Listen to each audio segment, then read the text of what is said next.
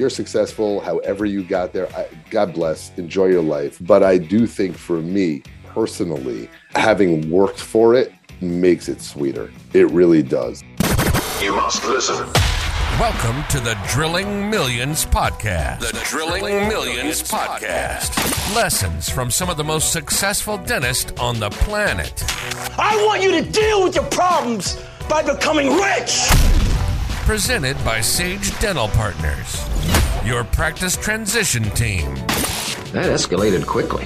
Coming to you from Toronto, podcasting to the world. Please welcome. Please welcome Akil Chawla. We have an incredible guest on this week, Dr. Jason Auerbach, oral surgeon practicing out of the US, uh, has amassed a huge social media following. Uh, I think it's almost like 200,000 followers on Instagram. Has done really well in, in, in not only the social space, but uh, actually the practice management um, and, and He's at, I think, about 10 practices at this point. So he's a very successful oral surgeon with even bigger ambitions to grow his practices by 10x. As you'll hear in the podcast, is just incredible. With Jason, we discuss marketing, uh, you know, whether it be Instagram. Um, he's recently become the official oral surgery group of an NHL team. We talk about how to scale your practices, what numbers do you monitor, do you really look at the bottom line on a daily basis, weekly basis, monthly basis? And how do you learn these particular skills in order to scale your practices? And finally, we cap it off with taking a personal look at Jason. Jason at is very core as an entrepreneur, but also an extremely competent and capable surgeon. So we talk a little bit about what makes someone an entrepreneur and how personally he manages, you know, all the various balls he has in the air right now. This is a phenomenal episode. I really enjoyed recording it, and I hope you guys enjoy this week's installment of Drilling Millions. Speaking to you, you know, you come across as very much an entrepreneur, and, and I mean that endearingly. Um, but obviously, through Bloody Tooth Guy, you're you're a surgeon, and you know the way I sort of thought entrepreneurship in the context of dentistry was um, you know, I could be an entrepreneur, but then I'm in a pool of, you know, everyone else is an entrepreneur. But if I go into dentistry and then be an entrepreneur, then I'm in a, you know, I may have the upper hand in a in a much smaller um, group of people. What was your thought when you were kind of moving through life? Um, because I'm sure you would be hella successful if you were just an entrepreneur, but you're kind of a bit of both. What, what was your um, thought process and your um, kind of the way you thought of it when you were choosing between the two? You know, I think that as you age, you realize that you're not ever just one thing, one thing at all, right? So people like they meet me and like, "Oh, you're an oral surgeon. You're an oral surgeon," and I'm known to many people as like Dr. J, or you know, people who know me in my personal life, they see me Dr. J. Oh, he's an oral surgeon, whatever it is. That's what I do. I do that, I believe, very, very well. Um, and I appreciate what you're saying because I do think like if you look at people by and large in, in any industry, if they have any kind of acumen and they they go all in on that. You you talk about Cardone, but if you think about like Gary Vee, right? Like go all in on what you do well. I mean, I've I always understood how to deliver an experience to somebody um, and i think i do it well and so the marketing the branding the the actual way a patient feels when they're in my offices all of that is just kind of in me I ended up in dentistry um, like I've ended up in most things in my life, almost, I don't want to say by chance, but to some degree by chance. I mean, I have a very, very close friend who's an orthodontist in Westchester and in the city who I met first day of undergrad. And he walked into my room and he was like, You're friends with this guy? I said, Yeah, I'm friends with that guy. And I was impressed by the fact that he had the the the the guts to come into my room and just be like, hey, dude, like, nice to meet you. I know this guy that you know. And we became really, really close friends. His father was an orthodontist. And I was like, oh, you know, dental school sounds fun. I'm good with my hands, I'm good with people. It's good, you know? Okay, I'm going to go to dental school. So I ended up going to dental school.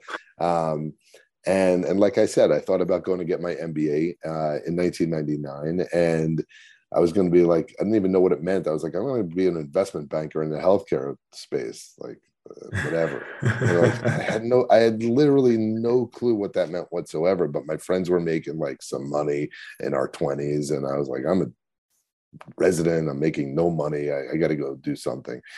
And then thankfully the markets turned and and um, my uh, my friend that that friend was talking about said to me, "He's like, dude, you're an idiot. You're gonna be an oral surgeon. Go make go be an oral surgeon."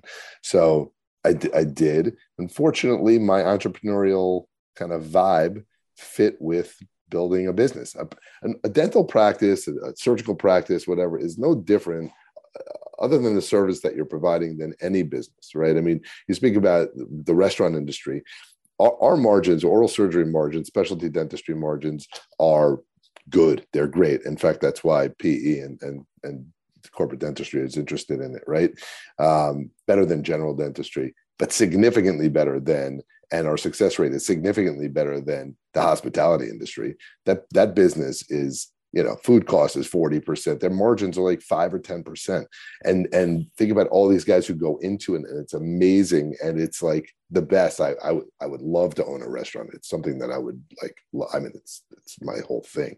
Um and i think i'd be able to deliver a really good experience in the restaurant I, my cooking would be shitty but, but, but the restaurant look great the people would be there once and be done you can go take um, from another restaurant right exactly but um I think whatever I would have done again, just to kind of take it back to what you said, I would have I would have tried to figure it out. I'm like without trying to sound whatever. Like I'm like a I'm like a gritty hustler kind of guy. Like I, I hustler in a good way, not hustler like trying to do anything shady.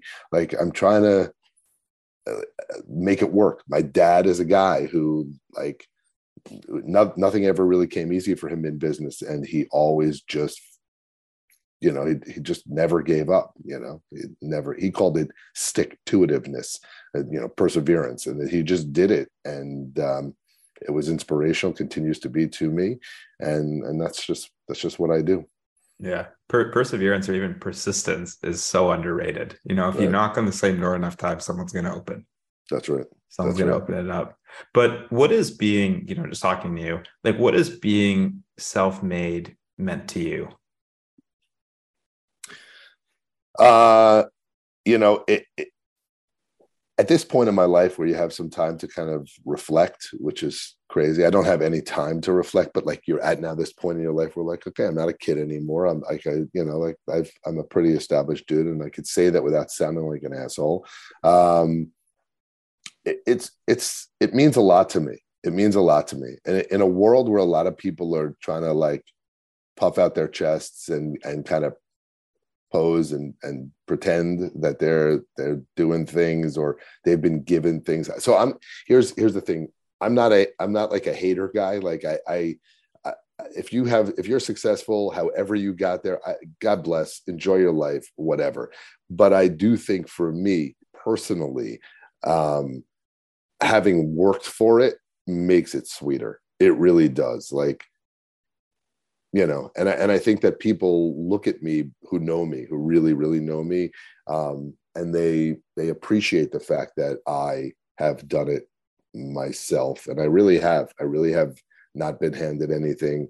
Um, i don't come from from anything crazy at all. I mean you know fine but not n- nothing crazy for real. Um, like my parents never took me to europe. We'd like drive to Florida to to go to see my grandparents on vacation. Like, you know, I had loans in in school and and all this kind of stuff. And and so to be able to have done it myself, you know, I don't. I people feel like, oh, you should be proud of yourself or whatever. I, I don't have that. Like, I say I don't have that. Maybe I'm starting to feel a little proud of myself, but I I feel like I have so much more to do. But it feels good to to to know that I've done a little something myself. What What do you use to stay humble? Like, is it is it a, is it a wife? Is it your kids? Because, I mean, in a lot of ways, you know, you responded to my cold DM to come on this show. That, of course, you're not making anything for coming on the show. You just want to share your story. But like, what do you use to stay humble? Because a lot of people, once they get to a level where you're at, you know, you know, the nice cars, the nice house, you know, you could very easily get sucked into that mindset of, you know, I'm better than everyone else now. What what, what keeps you grounded? I think the, the the knowledge and the fear that it could all go away tomorrow. I mean, like I, I really believe that you know we're very very fortunate um, to kind of be given the opportunities that we're given. Um, I, I don't, you know, listen, I, I, I have nice things. I, I experience nice things. To me, that's much more important than than the having, because once you have, it's whatever. You realize it's all bullshit. Um, but for me, I think really just without having to, you know, make more of it than it is, it's really the, this kind of feeling that at any moment it could all it could all just disappear. You know, I mean, and it can. A lot of people just kind of rest and, and sit easy, get so boastful and proud and all this kind of stuff. It's just like, you know, I think there was, I was watching something, maybe it was a reel or a TikTok or whatever it was. And it was Robert De Niro. And he's like, you just got to be calm. Be calm when it's going great because it might not be around, and be calm when it's going shitty because it's going to get better. Like, you know, the only way out is through keep going keep your head down do what's right ultimately things will work out in the end yeah there's there's another similar quote by uh, jeff bezos and he said don't feel 30% smarter when the stock's 30% higher because you're going to feel 30% dumber when the stock's 30% right. lower exactly exactly he, yeah he, I, he was in some some interview in a car like 50, 20 years ago maybe he was worth like i don't know 10 billion at the time and and he was saying something like you know the stock was whatever it was, oh, the stock was tanking, but he knew the business was going well. And he's just like, all right, we'll see what happens. I mean, you see all these guys, these guys are whatever. I'm obviously nowhere near that level, but, but the point is, is that you just got to like take it easy, keep it real, understand that like it's all fleeting, all of it. Yeah. And and in terms of, you know, staying hungry, because again, you've accomplished so much, but yet you want to grow 10x how do you do that while you know you mentioned your wife your kids you have a life how do you do that while maintaining a life you know people talk about like work life balance i don't believe in I don't, I don't believe that there is a balance per se i've said this in other in other interviews i think of it more of as like a work life harmony is the appropriate balance for you is or the, or the per, appropriate mix for you is what's right i wake up on saturday i I'm doing work in my head, you know, like I'm constantly like working uh, because that's what I love to do. And and honestly, to some degree, it has affected my not thank God they're all good and healthy and they love me and that's all that matters. But like, I mean, I'm I'm talking to you right now, right? I mean, I could be sitting with my wife and my daughter, my other, like I said, my other daughters in, uh, at school. So I could be, but this is what I do. This is just who I am. And you know i guess you, you take the good with the bad and, and and not everything i do is the right way or certainly not right for everybody but it's it's working for me uh, i stay hungry because i know that there's so much so much more that i need to do i mean really like i, I people like oh you, you you know you you're you're whatever you're successful whatever i don't i i think this is this is the beginning for me. I, I don't I don't see it as remotely like where I want to be. And again, I don't even know what that means. Like, you know, if you would have asked, if you would have said to me 20 years ago, if you have this amount of money, you're good, right? I'd probably be like, yeah. But you know, no, there's so much more, so much more to do. What, what does success mean to you? Freedom. I mean, I, I think the ability to to just kind of almost do I don't want to say what you want, but but success is is time. You know, people think about success in terms of money. Um, I, I, don't see it that way. I think success is is the ability to make a decision and just do it without thinking too much about. You know, I'm not talking about unethical decisions. I'm talking about like life decisions. Like, you know what? If I really wanted to, I could get up and you know i'd have to plan for it because i have patients scheduled but like i could go to with my wife or my kids or all of us and friends or whatever and go do whatever. Not thinking about like the the, the minutia just being able to do be free. Enjoy yeah that's why i find it so funny when really rich people go and move to like puerto rico. I'm like what's the point of being rich if you can't you know do what you want to do?